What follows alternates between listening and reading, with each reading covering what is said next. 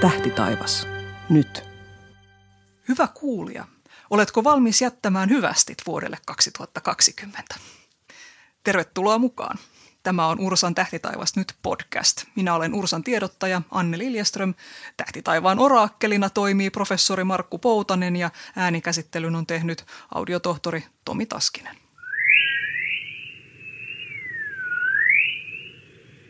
Kyllä näin on, että tämä vuosi alkaa siis viimeinkin olla pulkassa. Mutta vielä ehtii tosiaan ihailla taivaan ilmiöitä ja mikä sitten olisi parempaa aikaa siihen kuin vuoden pimein aika, niin kuin nyt esimerkiksi joulukuu. Joulukuussa onkin varsin pimeätä ja pohjoisimmassa Suomessa aurinko ei edes nouse horisontin yläpuolelle koko kuukauden aikana. Joko me saadaan nauttia siitä kuulusta talviyön tähtitaivaasta, Markku Poutanen? Kyllähän se aika alkaa olla, jos vain pilvet antaa myöten tässä. Tietysti tilastojen mukaan aina se hankaluus, että joulukuu on vielä sitä vuoden pilvisintä aikaa ja ne, voi sanoa, että nämä selkeät tähtiyöt on vielä vähän kortilla, mutta kyllä me toivon mukaan hyvän suuntaan mennään ja ne varsinaiset tähtiyötän sitten on siellä tammi-helmikuussa näillä kovilla pakkasilla, joita nykyään sitten ehkä odotellaan, mutta joulukuu varsinkin kun mennään sinne myöhempään iltaan, sanotaan tuonne 10-11 aikaan illalla, niin siellä se kuuluisa talven tähtitaivas näkyy. Orion ja Sirius, kaikki ne hienot etelätaivaan kuviot, niin ne on näkyvissä. Onko mitään tällaisia muita suosikkeja sieltä, mitä sanoisit, että just nyt kannattaisi kytätä? No ihan tähtitaivaan puolelta tietysti se, että tämä syksyn tähtitaivas kesäkolmio, joka painuu sinne lännen suuntaan, niitä näkee vielä – sitten tietysti tämä Pegasus 4, Andromeda, linnunradan vyö, niin kauan kuin no, lumi kun on maassa, niin tähti, taivas on vaaleampi jo, että sitä on vaikeampi erottaa. Kaikki tavallaan nämä syksyn kuviot vielä näkyy, että niitä kannattaa nyt sitten siinä alkuillasta, kun pimeenee, niin vielä muistella ja katsella. Ja sitten tosiaan kun mennään tuonne myöhempään iltaan alkuyöhön, niin sitten alkaa tulla sieltä etelästä nämä hienot talven kuviot näkyviin ja niissä oikeastaan riittääkin siis sitä katsomista, että ehkä kaikki nämä vähä, mahdolliset vähäiset selkeät yöt, niin kyllä sieltä kaikenlaista bongataan. Ja totta kai sitten, jos planeettoja ruvetaan katsomaan, niin sieltäkin löytyy vielä jotain, vaikka ei tämä mikään ihan loistava vuoden loppu planeettojen kannalta ole. No mitäs siellä on? Mars. Mars on se voisi sanoa tällä hetkellä tämä näyttävin planeetta näkyy hienosti tuolla etelätaivaalla sitten illalla illan kuluessa. Se oli tuossa lokakuussa oppositiossa vastapäätä aurinkoa ja näkyy vielä erinomaisen hyvin. No itse asiassa näkyy kyllä koko talven. Eli ei siinä mielessä kiirettä ole, mutta se etääntyy maasta ja himmenee. Eli ei se enää niin kirkas sitten ole tuolla talven kuluessa, mitä se tässä on nyt viimeisenä viikkoina ollut. Sitten jos kiirettä pitää, niin aamuyöllä aamulla ennen aamun sarastusta Venus. Se on nyt viimeiset hetket joulukuun alkupuolella katsella Venusta. Se lähestyy auringon suuntaan ja sitten katoaa sinne ja pysyy siellä auringon takana auringon suunnalla aina tonne eh, ensi vuoden syksyyn saakka – oikeastaan, tai sanotaan tuonne kesään saakka. Ja siellä sitten kun syksy tulee, niin sitten voidaan katsella taas iltataivaalla, että tässä nyt menee aikaa ennen kuin se Venus näkyy. Ja sitten voisi sanoa tämä joulun erikoisvongaus, mutta valitettavasti vain eteläsuomalaisille eh, Jupiterin ja Saturnuksen kohtaaminen. Nehän on hengailleet yhdessä kyllä etelätaivaalla tässä jo pitkään iltaisin mutta että nekö lähenee siis vielä toisiansa siitä? Kyllä, kyllä ne lähenee. Ja se, mikä tietysti tämän tekee hankalaksi, että ne näkyy niin matalalla siellä etelässä ja voi sanoa, että tuonne, jos Jyväskylän korkeudelle pääsee, niin se alkaa olla jo aika extreme harrastusta, jos ne sieltä nähdään. Ja sitten kun mennään pohjoisemmaksi, niin ne jää valitettavasti taivaanrannan alapuolelle. Eli joulukuussa ne on aika lähellä toisiaan, lähenevät siellä, ja se hetki, jolloin ne on kaikkein lähimmillään, on juuri sinne joulun alla 21. päivä. Ja silloin ne on peräti noin kuuden kaariminuutin päässä toisistaan. No mitä tämä tarkoittaa? Jos ajatellaan sitä, että tuommoisen normaali silmän näkökyky, erotuskyky on noin kaksi kaariminuuttia. Eli jos kohteiden etäisyys taivaalla on noin kaksi kaariminuuttia, niin ne nähdään paljain silmin erillisinä. Ja nyt tämä on vain pikkasen enemmän, eli kuutisen kaariminuuttia lähimmillään ollessa. Ja jos on joskus katsonut Jupiteria kiikarilla, pienellä kaukoputkella, nähnyt ne Jupiterin kirkkaat kuut, neljä kirkasta kuuta, niin kauimmainen näistä kallisto, sen etäisyys Jupiterista kauimmillaan on suunnilleen samaa luokkaa nyt kuin miltä näyttää tämä Jupiterin ja Saturnuksen etäisyys lähimmillään. Eli varsin lähellä toisiaan ja se on todella hienon näköinen eh, kohtaaminen, jos se vaan näkee, mutta ikävä kyllä, niin se on niin matalalla, että täytyy sinne lounaan suuntaan olla todella hyvä näkyvyys ja olla paikalla bongaamassa silloin heti, kun pimeää tulee illalla. Eli ne katoaa hyvin nopeasti sitten sinne taivarannan taakse. Tästä tulee nyt mieleen semmoinen asia, mikä varmaan jollekulle kuulijalle saattaa tulla mieleen, että onko tämä nyt vaarallista tämmöinen, että siellä on kuitenkin aurinkokunnan kaksi suurinta planeettaa ikään kuin lähes linjassa keskenäänsä, että voiko tässä tulla jotain kauheita gravitaatioseurauksia meille? No, eipä taida tulla. Kyllä ainakin tämä kuuluisa edesmennyt äh, huuhaa kriitikko Nils Mustelin kehitti tämmöisen sporalogian, jossa sitten laskettiin sitä, että Helsingissä raitiovaunussa niin siinä metrin päässä oleva 100-kiloinen jöpikka aiheuttaa paljon suuremman gravitaatiovoiman kuin Jupiter konsanaan. Eli ei vaaraa. Ei vaaraa. Ei vaaraa. Hyvä. Ja tämähän itse asiassa, mä joskus vähän selvittelin näitä, että vaikka kaikkikin aurinkokunnan planeetat, mitä ne ei siis ne ei koskaan kulje radoillansa sillä lailla, että ne nyt sattuisi olemaan kaikki samalla suunnalla taivasta, niin ei, ei ole mitään, mitään huolta ja kuu aiheuttaa meihin paljon suuremman gravitaatiovaikutuksen. Eli, eli ei ole mitään sen tyyppistä. Mutta tosiaan 21.12., joka sattumalta on myöskin talvipäivän seisauksen päivä, mennään siihen ihan kohta, mutta kannattaa ja tietysti oikeastaan niin kuin jo sitä ennen ja sen jälkeen sanotaan 13-29.12, niin ne on koko ajan niin kuin siinä, että et jos nyt just 21. päivä sattuu olemaan pilvistä, niin kannattaa olla siinä kuitenkin kytiksellä jo vuoden tai sen äh, kuun puolivälin jälkeen. Joo, ja siinä mielessä tietysti tämä juuri tämä lähin hetki on sillä tavalla hauska, että jos on pieni kaukoputki – tai vaikka kiikarikin, niin ne kivasti mahtuu siihen samaan näkökenttään. Eli siinä sitten tosiaan on näitä kaksi kirkasta planeettaa ja ne Jupiterin kuut näkyy sitten siinä samalla. Ja sitten vielä, jos on pieni kaukoputki, niin Saturnuksen suurin kuu Titan taitaa myös sitten. Kyllä, joo, kyllä sekin. Tietysti tässä nyt vähän äh, haittaa se, että ne on niin matalalla ja Totta. ilmakehä on rauhaton ja se himmentää ja kaikki. Eli kyllä ne olosuhteet ei ole mitkään ideaaliset, mutta aina kannattaa yrittää. Kyllä. Ja sitten on vielä Marsilla ja Kuulla tämmöiset joulutreffit. Joo, kuuhan aina kivasti kulkee, kun planeetat on siinä ekliptikan lähellä ja kuu kulkee myös siinä, niin sattuu sitten aina silloin tällöin, että ne on todella lähekkäin toisiaan. Ja tässä tosiaan sitten on tämmöinen tilanne myös. Ja juuri, juuri joulun ja jouluaaton alla niin on, on tämmöinen, että siellä kuu on sitten lähellä tätä. Ja itse asiassa siellä silloin ää, vähän uuden kuun jälkeen, mitä se onkaan tuo päivämäärä, kaivetaan tuolta, se on jossain siellä 18. päivän nurkilla, niin kuu taitaa olla aika lähellä sitten tätä Jupiter ja Saturnus pariskuntaa myös. Sekin vielä. Eli kaiken näköisiä kohtaamisia siellä.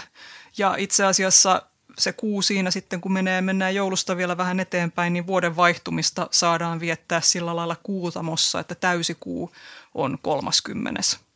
12. Ja kyllä se seuraavanakin iltana vielä varsin kirkas ja täysi on. Kyllä, ja siinä muistan jonain vuonna, kun oli kuu sopivasti, niin yritin siinä valokuvata sitten näitä uuden vuoden raketteja ja kuuta samaan kuvaan, että tämmöistäkin voi harrastaa. Kaiken näköistä ylimääräistä tähtiharrastuskivaa, jos niin kuin uuden vuoden vaihtuminen ei sillä lailla ole, niin kuin, tai vuoden vaihtuminen, jotain lisähaastetta voi saada. Mainitsin talvipäivän seisauksen, eli se on tosiaan nyt 21.12. ja tarkka hetki on kello 12.02 Suomen aikaa. Ja siitä sitten kuulkaa alkaakin taas päivä pidentyä tietysti ensin hyvin hyvin hitaasti, eikä oikeastaan tässä vielä joulukuun aikana sitä pitenemistä millään havaitsekaan, mutta nopeinta se valon määrän kasvu on sitten kevätpäivän tasauksen kieppeillä, että kyllä se siitä pikkuhiljaa alkaa helpottaa. Ja kun nyt puhutaan kuusta, niin se, että, että se täysikuuksi ehtii 30.12., mutta siitä kelataan pari viikkoa taaksepäin, niin itse asiassa Suomessa me nyt ei saada siitä nauttia, mutta on tämmöinen täydellinen auringonpimennys 14. 12, eli kuu onkin siellä auringon suunnalla ja menee auringon eteen sillä lailla, että Etelä-Amerikassa voidaan tämä täydellinen auringonpimennys nähdä. No tämä nyt sillä lailla voi ajatella, että tämä ei meitä suomalaisia kauheasti nyt sitten puristele etenkään, kun kukaan ei varmasti ole matkustamassa Etelä-Amerikkaan nyt katsomaan sitä täydellistä auringonpimennystä.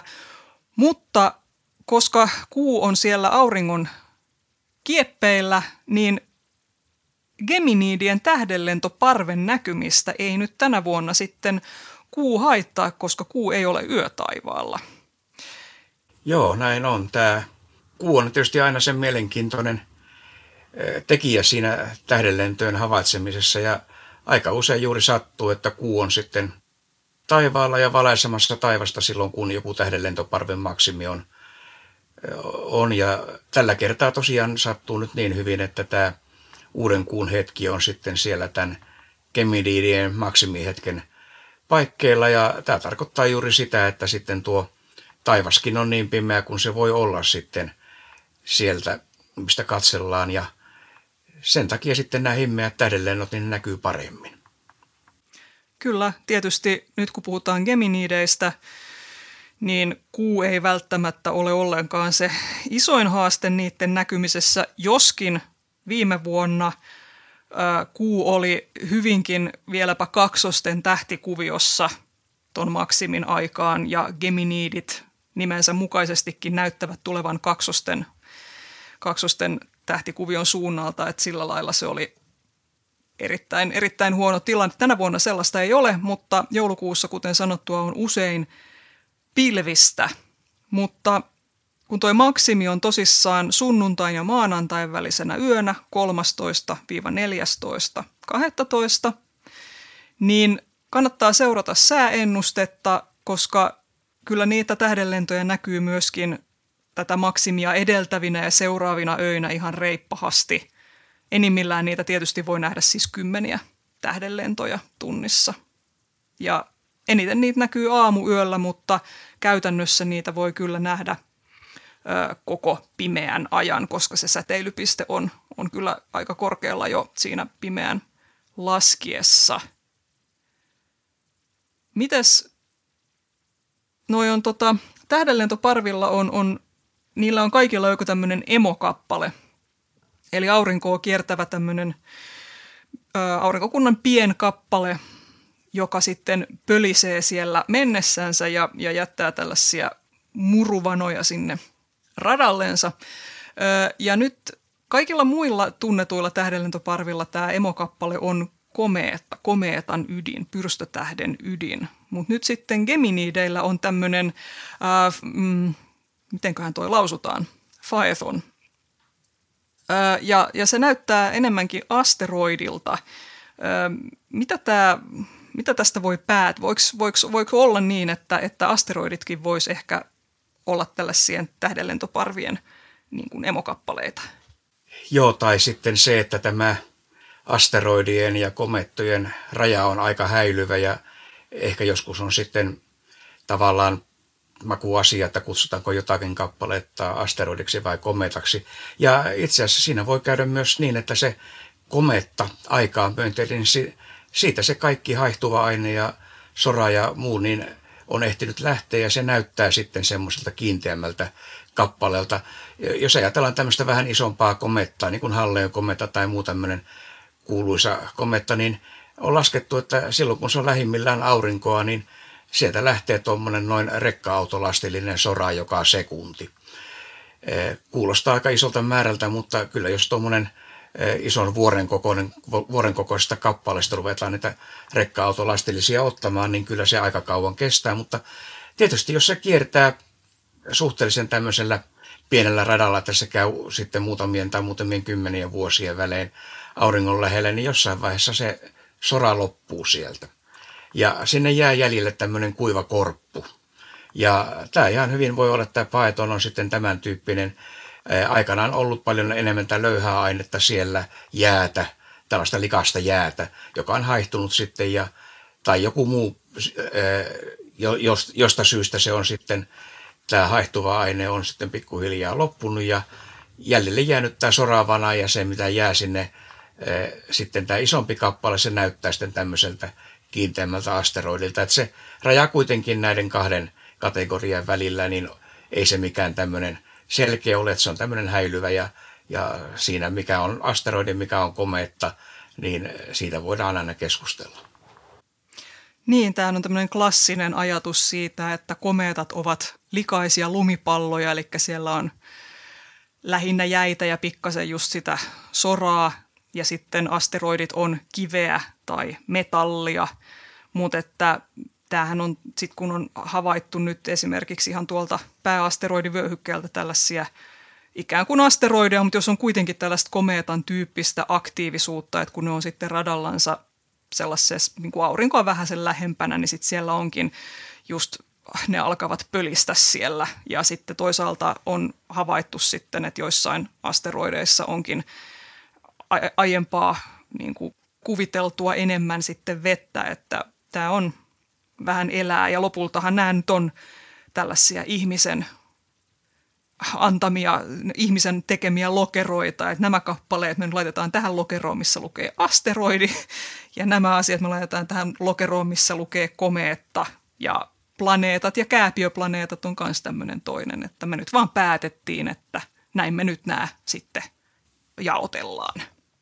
Kyllä, ja sitten mitä nämä viimeisimmät eh, asteroidin luotaimet, jotka on jopa pinnalta käyneet hakemassa näytteitä, niin kyllähän ne aikamoisia sorakasoja nämä asteroidien pinnat ovat, että ei se mitään kiinteää tavaraa ole. Eli se on juuri, juuri sitten siinä, että minkä verran sitä ainetta lähtee. Ja, ja nimenomaan tämmöinen kappale, joka kiertää aurinkoa radalla, että se tulee maaradan sisäpuolelle. Ja näinhän se täytyy olla, koska muutenhan meillä, meillä ei olisi näitä geminidien tähdenlentoparvea, ellei se rata leikkaisi maarataa.